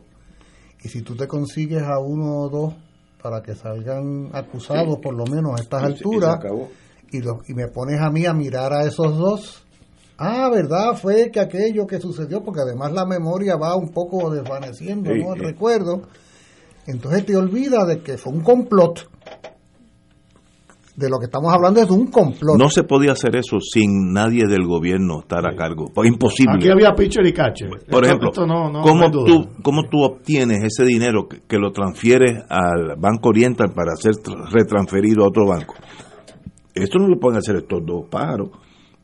Porque no, ellos no tienen. eh, Tiene que ser alguien del gobierno. Alguien del adentro. gobierno tiene que, tiene que apretar llame, el mira, botoncito eh, de- fulanita, Sí, este- Y el agravante, si el complot prevalece porque se obvia acusar a unas personas, es que entonces prevalece la impunidad. ¿Ves? Ese es el encadenamiento de estas cosas. Organized crime se llama eso. eso es do- que se, como una corporación. Tú sabes. Tú eso. coges el calorcito y, y dejas a la corporación, los, los de arriba. hay que Hay dos personas, creo que eran dos damas, una en Fortaleza y una en Salud, que eran las que las que estaban a cargo, porque tú no puedes sacar Claro. 38 millones. Oye, pero eso, eso es una barbaridad de dinero. ¿Qué qué? De hecho, una de ellas muy cercana a la gobernadora Wanda Vázquez, entonces. Sí, eh, estaba, Una- eh, una de las sí, bien. Y, y desde hace meses le dijeron a todos ellos, mira que calladita te ves más bonita, Sí. sal, sal del foco de atención, no digas ni esta boca es mía, Y se acabó. y se acabó el evento y enfríate. Y ent- esa es la manera eficiente de que un complot descubierto eh, sea trascendido exitosamente por los complotadores. Claro, tiene que haber alguna víctima, ¿no? Algún chivo expiatorio. Sí, alguien tiene que coger el calor. Usualmente los menos importantes. Pero yo supongo que los abogados eh, competentes que deben ser, ¿no? Mayra es Pues excelente. van a ahora pues a exponer estas cosas que estamos hablando. Primero, para mí no la hay- defensa, ¿no? Para mí no hay jurisdicción. Lo dije instintivamente y ya me, di- me dijo Yello Ortiz Dariot que ya la compañera levantó ese punto. Yo creo que es un punto muy válido. Que por cierto, que por cierto, debo confesar que cuando yo veo el manejo legal de, en casos como estos tan evidentes, eh, me doy cuenta de la correcta decisión que tomé alguna vez de no estudiar derecho. Pero no diga eso. No diga eso, es porque- bueno. Porque yo no, yo No, no, no, no. podría bregar. Hay una expresión que el compañero Rivera Santana acaba de expresar así, calladito, cuando habló del delito moral. Sí, sí, sí. sí. Oye, Ah, no, cómo, no, pero- cómo- cómo se estira la sábana pragmática, ¿no? Para No, poder- pero si hablas de moralidad serio, otro universo, muchachos. Esto es leyes y si no está escrita, si no está escrita y bien clara, no existe. Y este La- Maldonado tenía conocimiento del- del aparato gubernamental Sí, porque había, había estado de- director de la Autoridad de Transporte Marítimo. Ese mismo, ese mismo. Ese eso, fue, pero que ese fue, el que prestó una lancha para una fiesta. Yo creo una ese boda, mismo. una boda, ¿no? Una boda. Una boda. creo Oye, no, le- no, se- O sea, él, él venía ya con, Ya, con dando tumbo, dando tumbo. Pero fíjense ustedes, oigan, fíjense ustedes cómo aquí, un medio a golpe, estamos reconstruyendo la escena. caso, sí. Ese- aquí se está, se está apostando al olvido. Sí. Aquí se está apostando a que nos olvidemos y nos enredemos y nos confundamos. ¿Ah? Sí, sí, sí, sí, sí. Es que uno, la memoria, como hay... Digo, y, y es hay- pos- y es posible que la ley del FEI le otorgue al Sí, FEI también. jurisdicción sobre exfuncionarios. El hecho es, Ignacio, eh, si está relacionado. que no está relacionado esto a lo que eran sus funciones como director de la ATM. Sí, seguro. Y ahí, y ahí, y ahí está mi cuestionamiento Eso- sobre si hay jurisdicción o no. Yo en eso estoy seguro que el planteamiento de falta de jurisdicción es muy serio y entonces sería radicarlo Por en- eso yo en- como- con yo el como secretario de lo justicia. No que es, levanto, no es que el crimen se y desa- regresa al planteamiento de delito moral, que no es poca cosa, porque si los amigos y amigas radioescuchas recuerdan aquellos chats, recuerden que estamos en un país en el que por chat se tumbó un gobernador y a sus socios, ¿verdad? Oigan, esos chats de estos personajes no eran menos inescrupulosos Ah, no, no, no. que los de Ricky Rosselló, porque yo recuerdo bien cómo uno de ellos cumplía años en esos días. Sí, sí. Y, y- y Seguramente eran comentaban- peores que los de Ricky. y comentaban de qué alegría, qué, qué, qué alegría de poder celebrar el cumpleaños con estos millones de pesos, que vive el COVID, que vive sí. el coronavirus. Así fue, así fue. Sí, así fue. Algo así, algo así algo por el estilo. Por tanto, por tanto. ¿Cuándo es yo- que vamos a meter presa a gente No, como no, esa? suave, suave, suave, no, suave. Mira, yo le digo a mis clientes, desde hoy, porque en Puerto, en Puerto Rico, digo, como todo el mundo habla, el mundo entero con, con teléfono, nadie se da cuenta que eso se queda grabado. Y si tú mandas un mensaje, eso aunque tú lo borres, 10 eso se queda en una nube. Esa nube un día esto se cae del peso que tiene porque todo el mundo está metiendo ahí tanta información. Eh, y sencillamente, yo digo a los clientes, jamás, jamás mandas un mensaje a nadie. De ahora para abajo, nadie. Y si te contesta alguien y te mete, mi querido amigo mío, no le conteste porque eso, eso, eso es evidencia. Oye, y eso sigue. El chat del gobernador es un ejemplo, el mejor ejemplo de todo. 800 páginas de estupideces eh, y se quedan para la posteridad. Y estos señores, el de qué bueno que era tu cumpleaños, ahora vamos a celebrar, todo eso por escrito. Pero si van a ser criminales, tienen que ser inteligentes, los criminales son inteligentes, no manden nada. Eh, yo me acuerdo cuando... Aunque sea, el, aunque sea el NSA, Sí, tiene- sí. tiene Oh, mira, en los, los gangsters de... Este fue a la hora de los criminales. No, no, toda mi vida sí. Eh, lo, en Nueva York, cuando yo estaba en ese mundo por allá, ¿En qué mundo, Ignacio? en el mundo de inteligencia, esas cosas, la mafia, por eso es que han durado tanto, porque son bien organizados. Por ejemplo, yo llamo a Tato. Tato, ¿cuándo te veo? Pues mañana viernes a las 8 en el restaurante Ignacio. Eso quiere decir que en realidad es sábado en, en, en el Viejo San Juan, en el restaurante que nosotros vamos, este, Ca- Cabo Caribe. O sea, si, si alguien está oyendo, la información que va a recibir es equivocada, pero ya tú sabemos que cuando yo hable de mañana, siempre hay un día para encima eh, o dos días, dependiendo. Entonces es difícil interpretar, pero aquí hablan, se escojotan hablando. Yo tuve un caso hace como cinco años y el fiscal me dio como 10 CDs. Lo habían grabado, pero una cosa, digo, pero ven acá, tú no necesitas un abogado. Yo, yo digo, eso para bajar el- la tensión. Tú no necesitas un abogado en este caso, tú necesitas un cura, porque es lo único que te puede salvar de esto. Óyete a ti hablando y es todo lo que tú hablas en teléfono, si quiere el gobierno federal, lo te está grabando. Y si lo mandas por el texto, se acabó. En Nepal pueden estar grabándote lo, lo que tú estás mandándole aquí a, a Tato Rivera Santana. Por tanto, a mis clientes, no usen el teléfono. Ese es tu peor enemigo, el teléfono celular. Eso es un grillete. Todo lo que tú estás haciendo, alguien lo está oyendo. Y algunos siguen, otros no. o, sea que la, o, sea que la, próxima vez que estos sujetos vayan a cometer un acto de 38 millones o algo parecido, deben asesorarse con ¿Seguro? No, son los amigos. a dar un curso. Mira, Julio, afortunadamente... un seminario, un seminario. Educación continua, educación continua. esperemos que las personas de ese tipo no escuchen este programa. Oye, oye, y ese sujeto es abogado, ¿verdad? Sí, abogado. Es abogado, ah, es abogado. Imagínate. Y el, el problema ahí, el problema de ese caso, lo otro es defendible, entre comillas, no hay ningún caso que se gana hasta que se gana, pero son defendibles. Lo de la notaría no es defendible. Pues eso, una, eso, de mandar la firma así. No, no, firma, yo firmar por ti. Sí, no, es, un delito que es, un delito porque estás falsificando la, sí. los documentos notariales son documentos públicos y está falsificando un, un documento público. Yo no puedo firmar por ti, Julio Muriente. Eso, se penaliza ah, bajo, bajo, el Código Penal. Y viene un experto y dice, mira, esta M no es esto, ¿sabes? Yo, yo tengo esos expertos, calígrafos. Dice, esto lo firmó, fíjate que Ignacio cuando pone la I, la pone de este...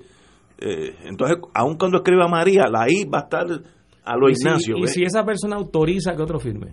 No, tampoco. Tampoco. No, no, no, es así de fácil. Porque se, el notario, se puede hacer en algunas circunstancias. El notario lo que dice es que estuvo ante mí, Julio Muriente, y que él firmó ante mí. No, es, que estaba autorizado. Tú estás jurando la fe pública. Tú eres en ese momento, tú, el notario, es un funcionario del Estado que está jurando que lo que está aconteciendo que, lo que está pasando es, es, real. Y ahí eso no. Señores, tenemos que ir a una pausa y recuérdense, cualquier, eh, cualquier consulta, yo estoy de 8 a 5 de la tarde. llamen aquí, ahí está el número. Fuego Cruzado está contigo en todo Puerto Rico. Fanático del deporte, la mejor información y el mejor análisis lo escuchas los sábados a las 2 de la tarde por Impacto Deportivo con Javier Sabat y el más completo elenco en deportes por Radio Paz 810 AM y en las redes sociales Facebook, Impacto Deportivo, Radio PR, Twitter e Instagram, Impacto underscore Deport. Juntos, impactando el deporte nacional. Porque en Radio Paz 810 AM siempre estamos contigo y los tuyos, te invitamos a que te unas a la jornada de acompañamiento y oración el miércoles 24 de noviembre en acción de gracias por las bendiciones recibidas durante el año. Nuestros voluntarios, misioneros y misioneras orarán por 13 horas de manera ininterrumpidas, dando gracias por las bendiciones recibidas por nuestra radioaudiencia. Las intenciones serán expuestas en la capilla de nuestra nuestra estación. Finalizaremos a las 7 y 30 de la noche con la celebración eucarística, auspiciados por los misioneros de Radio Paz 810 AM. Radio Paz te ofrece el mejor motivo para levantarte temprano y disfrutar el comienzo de un nuevo día de lunes a viernes con Enrique Liboy y Radio Paz en la mañana. La dosis perfecta de noticias, deportes y éxitos musicales de todos los tiempos, humor y curiosidades, calendario de actividades y tus peticiones musicales por el 787 300 4982 Conéctate con el 810 AM de lunes a viernes con Enrique Liboy y Radio Paz en la mañana. 2.6 millones de autos en Puerto Rico. Algunos de ellos con desperfectos. Autocontrol. Tu carro. Tu mundo. Tu mundo. Tu mundo. Ahora, de 12 del mediodía a 3 de la tarde. Por Radio Paz 810 AM y Radio Paz 810.com. Fuego Cruzado, el programa de más credibilidad en la radio puertorriqueña, es ahora la tribuna abierta de análisis noticioso, con diversas perspectivas que exploran el trasfondo de lo que acontece a diario y cómo nos afecta. Escucha Ignacio Rivera y sus panelistas invitados de lunes a viernes en Fuego Cruzado en transmisión diferida a las 10 de la noche por Oro 92.5 FM. Y ahora continúa Fuego Cruzado. Bueno, amigas y amigos, vamos a un tema que todos los que estamos aquí nos toca de cerca. Es una huelga indefinida en UPR Río Piedra. Todos nosotros salimos de ahí, así que eh, todos tenemos los mejores recuerdos de nuestra juventud en la UPR. Eh, sencillamente ayer se reunió un- la asamblea de los estudiantes de Río Piedra y se decretó una huelga indefinida que comenzó tan pronto como ayer mismo cerraron los trabajos. El resultado fue 1865 y 824 en contra. Eh, Con la determinación, el recinto de Río Piedra se une a Mayagüez, Humacao, Bayamón y Calley, cuyas operaciones ya están detenidas. Yo no sé si eso es bueno o es malo, porque a los que quieren cortarle fondos a la Universidad de Puerto Rico, tú les estás dando un arma, decir, bueno, si están en huelga no necesitan tanto dinero. Estoy usando, pensando maquiavélicamente. Así que cuidado, Juárez, si eso es bueno, eh, el mundo de ingeniería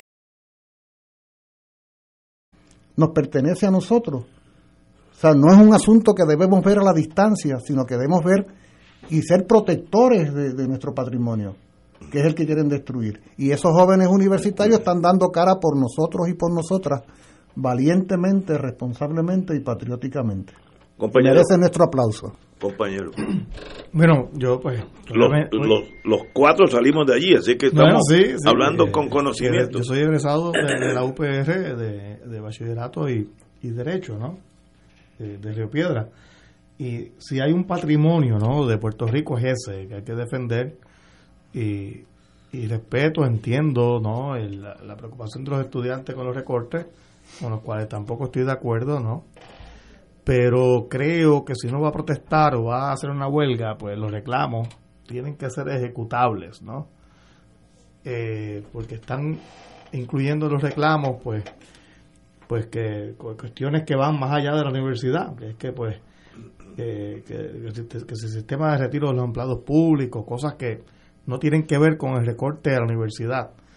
Y, y si esas cosas no se cumplen, pues no van a volver a clase. Esa, esa- es mi, mi, mi preocupación. Yo creo que el reclamo y, el paro, lo que quieran hacer, pues tiene que ser ba- basado en lo que pasa en la universidad.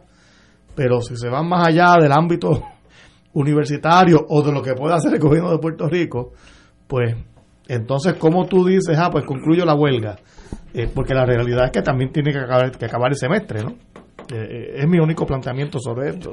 Yo, yo tengo, estoy mirando esto como un ejercicio militar. Las pasadas huelgas era un intramural entre nosotros, los estudiantes, el gobierno, la policía de Puerto Rico. Me acuerdo de aquellos, aquellos años difíciles. Hoy en día, el que está traqueteando el sistema económico, el presupuesto de la Universidad y de Puerto Rico, es la Junta. Por tanto, el enemigo es diferente y no sé si se requiere una un operativo, una estrategia diferente con la con la señora Yaresco y su familia, eh, porque esta gente no va a elecciones. Los locales tienen el problema de, de que en dos años yo voy tengo que me tengo que ganar el pueblo. Yaresco no, Yaresco se va para su casa a Chicago y se acabó. Por tanto, es la misma situación. Yo no sé, me estoy haciendo la pregunta en voz alta, pero eso es un, un factor que los estudiantes tienen que determinar si se la juegan o no con, con un enemigo que no es puertorriqueño y no responde a la política, que es un arma que tienen los estudiantes siempre, un arma a la larga, el- una huelga seria afecta al mundo político, a los alcaldes, al, ¿sabe? pero aquí no. La Junta se queda igual. Por eso, si el planteamiento Que no- es, no. yo voy a seguir en huelga hasta que se acabe, pues digamos, eh, el yugo colonial, que digan Ah, no, no, pues se acabó. Pues, pues mira, pues ok, pues ¿cuánto vas a acabar? No, no, no. Eh, eh, lo que sea que tú plantees tiene que Es que ser yo no sé- yo no sé Tiene si que ser es- algo lo que concreto. sí es, es característico de, Esto es diferente. de los jóvenes universitarios, ha sido característico a lo largo de la historia, es que tienen una gran sensibilidad no solo por los asuntos universitarios, sino por los asuntos en general del país. Eh, si la juventud universitaria bueno. reclama y se une a reclamos para defender otros sectores sociales frente a la injusticia que pueda estar ocurriendo en determinado momento, eso en todo caso debe ser elogio para esa generación universitaria, que tienen la sensibilidad de rechazar la injusticia, no solo si ocurre con ellos en el recinto universitario o en la universidad, sino si, sino si ocurre en el resto de la sociedad. Eh, y no es la primera vez que, lo- que los estudiantes universitarios eh, se han expresado, se han manifestado y han llevado a cabo acciones eh, en conjunto eh, de apoyo a, a issues y temas que, que no tienen que ver directamente con la universidad. Yo recuerdo, yo recuerdo cuando el golpe de Estado en Chile en el 1973, en el recinto de Río Piedra de la Universidad de Puerto Rico se convocó un paro. Se hizo un paro en el recinto No en rechazo y en protesta por el golpe de Estado ocurrido en Chile en el 1900, el 11 de septiembre de 1973. Eh, y, y un poco lo traigo porque eh, ha sido característico, ha sido una, una, una nota importante, eh, estimulante, alentadora, de que la juventud universitaria haya tenido siempre esa sensibilidad de, de motivarse y de recibir y sentir lo que son los sufrimientos de otros sectores como si estuvieran ocurri- ocurriendo en ellos. En este caso, pues están defendiendo la Universidad de Puerto Rico. Y cuando tú planteas, Ignacio, bueno, esa será la mejor estrategia, bueno, esa es la estrategia que ellos acordaron. Sí, sí, sí. Ahora, Yo si hay otra que la traigan, o sea, Sí, si, sí, sí. Si, si alguien tiene una estrategia distinta, que la traigan y, y la discutan. Pero ellos, en, en el análisis que han hecho, en la discusión que han hecho, entienden que esa es la forma de ellos responder a lo que es un ataque a la institución que pone en riesgo su posible existencia, o por lo menos deja de ser lo que hasta ahora ha sido la Universidad de Puerto Rico y como la hemos conocido. Y en ese sentido están haciendo eh, un gran eh, un- gran ejemplo, eh, están haciendo una gran expresión eh, de la indignación que tienen ellos, pero que también están en ese sentido representando la indignación que hay en el país. O sea, que hay múltiples sectores en Puerto Rico que están indignados con lo que está pasando. Eh, los retirados, eh, bueno, hablábamos ahorita de los municipios, los municipios pueden desaparecer varios de ellos, varias decenas.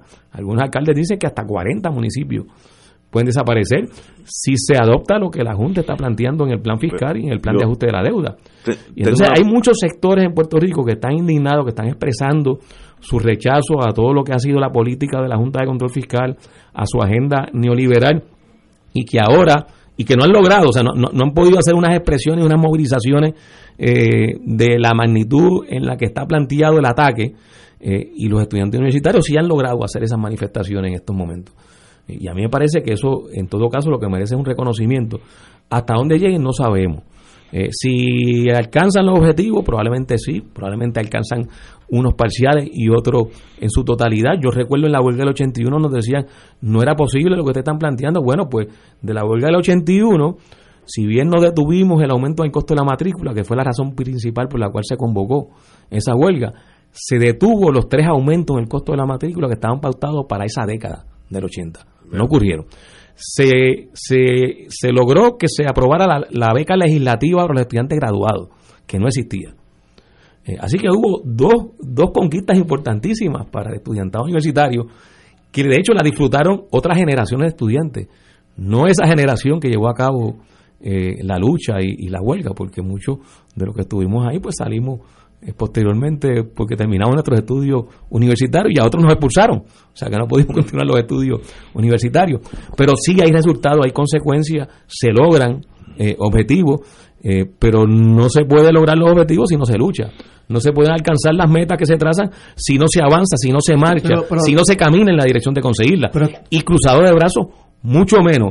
Y quedarse a la expectativa mirando la realidad. peor Claro, pero, pero estoy de acuerdo en parte con lo que tú dices, y, pero por ejemplo, ese paro que hubo cuando el golpe de, de Pinochet en Chile, pues está bien, pues hubo un paro de un día, pero tú no puedes decre- decretar una huelga indefinida por eso, porque nunca vas a lograr nada, ¿no? Y, y mi planteamiento es, si van a, a- a ejercer presión por algo, que sean cosas ejecutables. Por ejemplo, la universidad está eh, perdiendo acreditación de algunos programas, que pasó en ciencias médicas, con neurocirugía, pues yo creo que son motivos de un paro para forzar a la administración a hacer algo sobre esas cosas. Eh, eh, pero si está fuera de tu control, si se va fuera del ámbito, del ámbito incluso hasta de la Junta de Supervisión y del Gobierno de Puerto Rico, pues mira, pues yo no, pues entonces ¿cuándo tú la vas a acabar? Yo creo que no pueden ser planteamientos eh, eh, vagos, ideológicos, metafísicos. Tienen que ser cosas concretas que puedas lograr, ¿no? Si no, yo, pues, yo no creo que tiempo. lo que están planteando, por lo menos lo que yo he leído y escuchado, sean objetivos metafísicos. Bueno, son yo son no- muy concretos. yo no veo O sea, cómo, son muy concretos. yo no veo cómo Ah, va a cambiar lo que va a pasar mañana. Ahora- ahora, ah, yo- no, la, yo- la yo huelga, lo que la huelga no, no se resuelve Hay que hacer algo. 24 horas después decretada. hay que hacer algo si uno fuera la juventud. La Junta de Control Fiscal tiene mentalidad de contable. Los contables son necesarios en cualquier negocio en el mundo, excepto no los deje dirigir ning- ninguna industria porque piensan en términos de contabilidad. La Junta, si pudiera cerrar tres cuartas partes de los recintos, para ello un gran triunfo porque se economizan todo ese dinero para pagarle a los bonistas. ¿sabes? Estamos viendo la, la vida de dos puntos diferentísimos. Entonces, pues, la única forma, como yo estoy contigo, si te quedas cruzado de brazos, cierran los, los precintos. Porque es más, celebrarían, darían una fiesta en el Caribe Egipto. Oye, qué bueno que cerramos de los 11 precintos, que cerramos 6. Y, y no saben cómo eso afecta al pueblo. Pero esa gente no está mirando eso. Está mirando cómo yo levanto dinero para pagarle a los Y bonistas. hay que jamaquearlo. Y- Y la forma de jamaquearlo no Puede es de con ellos, porque fíjate el result- cuál ha sido el resultado de lo que han ido a reunirse con la Bueno, Junta. pero, pero se ha amortiguado el recorte. No, no es que, se, no, no es Bueno, que estemos por- satisfechos. por- la única se ha razón amortiguado de- por la presión. Por la presión. Hay que claro. poner presión. Y, y fue presión Sí. pública, no, No, fue, hay- no hay- fue porque la Sí. presión surgió del liderato legislativo. Bueno, pero fue, fue una de- presión pública que los obligó. Vamos a una, vamos a una pausa y regresamos con el doctor Moriente.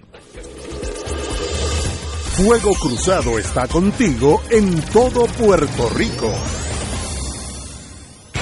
Buenos días familia. Es la casa a la que siempre puedes llegar sin invitación. A las 10 de la mañana, Judith Felicie es tu anfitriona para conversar sobre medicina, psiquiatría de niños y adolescentes, artes, derecho, valores y fe. Todos los días por Radio Paz 810 AM. Buenos días familia. Donde una conversación parece demasiado corta. Buenos días familia. De lunes a viernes por Radio Paz 810 AM.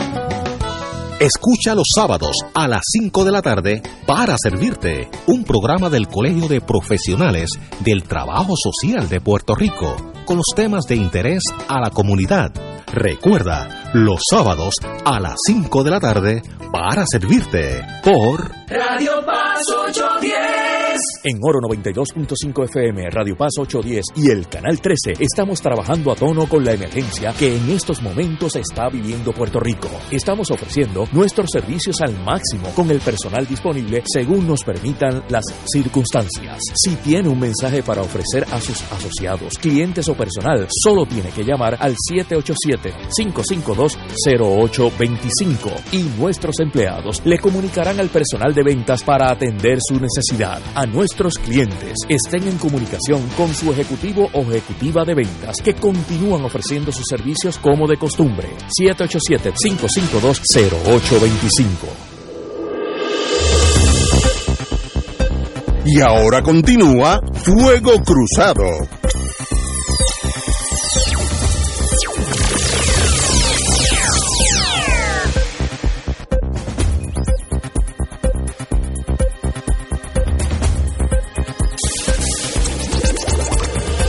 Amigos y amigas, estábamos hablando de ese, de ese punto en la pausa y vamos a tirarlo al aire. Eh, ya dos de los implicados en el secuestro y asesinato del hipopótamo ya se entregaron al FBI. Eh, Luis Aulet Maldonado, creo que ese es el que está todavía missing in action. Luis Cabanieve y no, Geoffrey Omar Pérez, ese es el que está eh, de fugitivo. Casos muy serios porque tiene varios incisos, varios delitos, todos que conllevan pena de muerte o ejecución. Secuestro con, con muerte del secuestrado puede llegar a, a pena de muerte. Y eh, carjacking, donde surgió una muerte también. O sea, hay dos delitos, tiene eh, dos posibilidades. Aunque, no le, aunque Ah, ellos no lo hayan aunque- matado. sí, no, porque- esto es asesinato estatutario, como mínimo. ¿no? Sí. Oye, pero no, la Si tú provocas un delito que, que a su vez provoca una muerte, aunque sea otro el que mató, Eh, se te tú eres el culpable. Pero tú José, el que provocaste José, el delito. oye, Nadal Powell, tú que dices que el tema del estatus no es importante, la constitución de Puerto Rico prohíbe la pena de muerte. Ah, bueno, pero no lo han, no lo han acusado. No, no. Pero tú estás hablando de que es posible que lo condenen a muerte. Eso, eso es una posibilidad. Pero es que no, Porque no está federal- prohib- pero no está prohibida la pena de muerte en el es- Estado Libre es- Asociado. Es cierto. ¿Y qué pasa? No, pero es que no, no los han sentenciado a eso. No, lo ah, sí, ah, sí. Ah, qué bonito. Oye, yo no quiero... es la constitución, realmente. Oye. Es la que manda. sí, claro. Y quería hacer una observación muy breve del tema anterior. Ajá. Ah, la de en la universidad. Muy breve, porque es que hay, aquí hay un asunto de fondo que tiene que ver con la idea que solemos tener sobre lo que es ser un estudiante universitario y, y para qué se es estudiante universitario. Yo recuerdo en algunas de estas situaciones huelguísticas o de paro, cómo lamentablemente eh, un número de padres y madres eh, temerosos de la situación, de las pérdidas de semestre, como tú decías, Tato, sacaban a sus hijos del recinto de Río Piedras de la UPR y los ubicaban en otras universidades privadas Sí, para que estudiaran, para que Correcto. estudiaran, para que completaran el semestre, para que eso es correcto. porque porque en alguna gente hay una idea de que la vida de un joven estudiante universitario, de una joven estudiante universitaria se reduce a entrar a un salón de clase, tomar unas notas, escuchar un profesor o profesora, coger unos exámenes, ir llenando un documento que se llama transcripción de letritas que pueden ser A, que pueden ser B, que pueden ser C, y al final, pues ese es el documento que constata, que comprueba que tú aprendiste algo de algo. Es una visión bien achicada, no bien achicada, bien reducida de lo que supone ser estudiante universitario. Y yo le quiero decir que es una idea totalmente ajena a la realidad. Y lo que nos están diciendo nuestros jóvenes ayer en asamblea y durante todos estos días es que ser estudiante universitario efectivamente es ir al salón de clase, efectivamente es presentar trabajo, efectivamente supone una disciplina en un aula con un profesor o profesora, pero que además y sobre todo y de, de igual forma supone una responsabilidad social. O sea, ese estudiante es un ciudadano, es una ciudadana que tiene unas responsabilidades con el país. O sea, no está en- encapsulado en un aula, en un salón de clase, no está enajenado del país donde vive. De hecho, Pero son muy pocos los Oye. que en realidad están en el piquete. bueno, no, La pero, mayoría no, no, pero no están en la hablando, playa, oye. José, pero espérate. Yo fui, yo fui estudiante. Sí, pero no, está eh, bien, José, pero no estoy hablando de esta manifestación de ninguna en particular. Estoy hablando, yo como profesor universitario puedo dar fe de que eh, sin, sin necesidad de proclamar la huelga de mañana o de pasado o el piquete, no estoy hablando de cómo se va generando, en mi experiencia como profesor, una juventud, jóvenes adultos, que van comprendiendo que su responsabilidad trasciende la universidad en el sentido estricto de la palabra, el aula, el salón de clase, y que tienen una responsabilidad con el país, que además la incertidumbre que les acompaña en toda la ruta como universitario, porque saben que cuando se gradúen, cuando completen el grado académico, no hay ninguna certeza de que tendrán un espacio asegurado como trabajadores profesionales, que para muchos de ellos, conforme se va acercando el día de la graduación, lo que surge es la incógnita y el sufrimiento de tener que irse del país.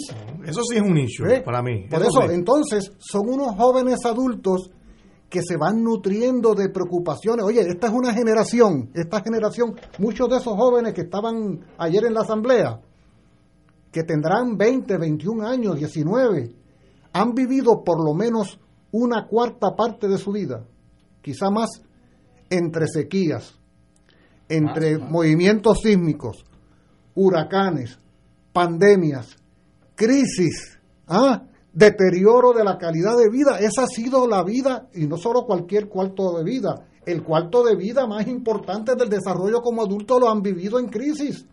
Cualquiera de ellos puede sentarse a contarnos historias de los sufrimientos que han vivido ellos y su familia, eh, sobre todo este cuadro de situación en el país. Estamos hablando de una juventud, no lo subestimemos, estamos hablando de una juventud altamente sensibilizada por la situación del país. Y por eso lo que señalaba el compañero Rivera Santana hace un momento, de que históricamente eh, los reclamos universitarios suelen ir acompañados de reclamos nacionales, los que sean, en este momento histórico es aún más cierto. Y por lo tanto, no solo no debe extrañarnos, sino que debemos reconocerlo, porque ese es el tipo de joven universitario que se forja en la Universidad de Puerto Rico. ¿Ah? No el que se conforma con ir a un salón de clase y pasar con la nota que sea y que haya una nota final en la transición de crédito, sino un joven que está preocupado por lo que pasa en el país. Hay un número importante de esa juventud universitaria que esa es su manera de pensar y por eso están envueltos en todos estos asuntos. Celebremos que eso sea así. ¿Ah? Celebremos que no es la indiferencia lo que les mueve. Y yo creo que un poco eh, están eh, representando el coraje que hay en el país en términos generales. O sea, aquí hay un gran Sí, coraje sí, que se manifiesta de distintas formas. Eh, lo hemos visto, sí, manifestarse de forma eh, organizada, en, términos de protestas, de movilizaciones. Hace, hace dos viernes atrás se hizo una convocatoria, una marcha en el Expreso de las Américas contra Luma, el, el 15 de octubre, viernes 15 de octubre. Eh, y allí fueron miles de personas, decenas de miles de personas esa marcha. Eh, y eso sorprendió a muchos que pensaban que, que no era posible en el contexto y en las condiciones en que ha vivido Puerto Rico, sobre todo por la pandemia, que se diera una participación. Pero eso eh, refleja, a mi juicio, de que sí hay, hay un interés de, de expresar la indignación que, que- que existe en el país de distintos sectores sociales, eh, el coraje que existe en el país de distintos sectores sociales, y lo que estamos viendo en la universidad es que se está dando esa manifestación en este contexto. Como en el 81 el contexto fue la represión de Romero Barceló, eh, la- los asesinatos eh, de jóvenes independentistas, como fueron los del Cerro Maravilla en 1978, los de Calito Muñiz Varela, eh, lo que fue el desahucio de Villa Sin Miedo, eh, lo que fue un conjunto de situaciones bajo Romero Barceló que generaron un contexto de indignación, sobre todo en la juventud eh, puertorriqueña, y se expresó y, y- y- y sirvió de, de escenario para que se diera como se dio la huelga de 1981. Estas cosas no se dan en el vacío, se dan en un contexto social Seguro. y en un contexto histórico. Le deseamos lo mejor. Y, aquí estamos viendo una efervescencia importantísima de nuestra juventud. Que a bien sea, qué bueno que ha llegado. En Puer- para cerrar, en Puerto Rico hay algún puertorriqueño con cierto tipo de racionalidad que pueda indicar que las cosas están bien en Puerto Rico. Yo no creo que exista uno. Puede haber un- uno que otro de los marginales que están haciendo el tumbe, esa es la excepción. El ser humano promedio, el 99% de los puertorriqueños sabe que algo está mal, Pero si- porque está mal. Si ¿sabe? hasta físicamente, Ignacio. Físicamente. también, uno ve el deterioro urbano. Sí, sí, sí. Eh, las calles que no se pueden reparar, pero los edificios abandonados. Eh, este tema de la de edificios. eh, la- el abandono de los centros urbanos y de las áreas residenciales. Señores, mañana será viernes, estaremos aquí a las 5. En el Estado Libre Asociado.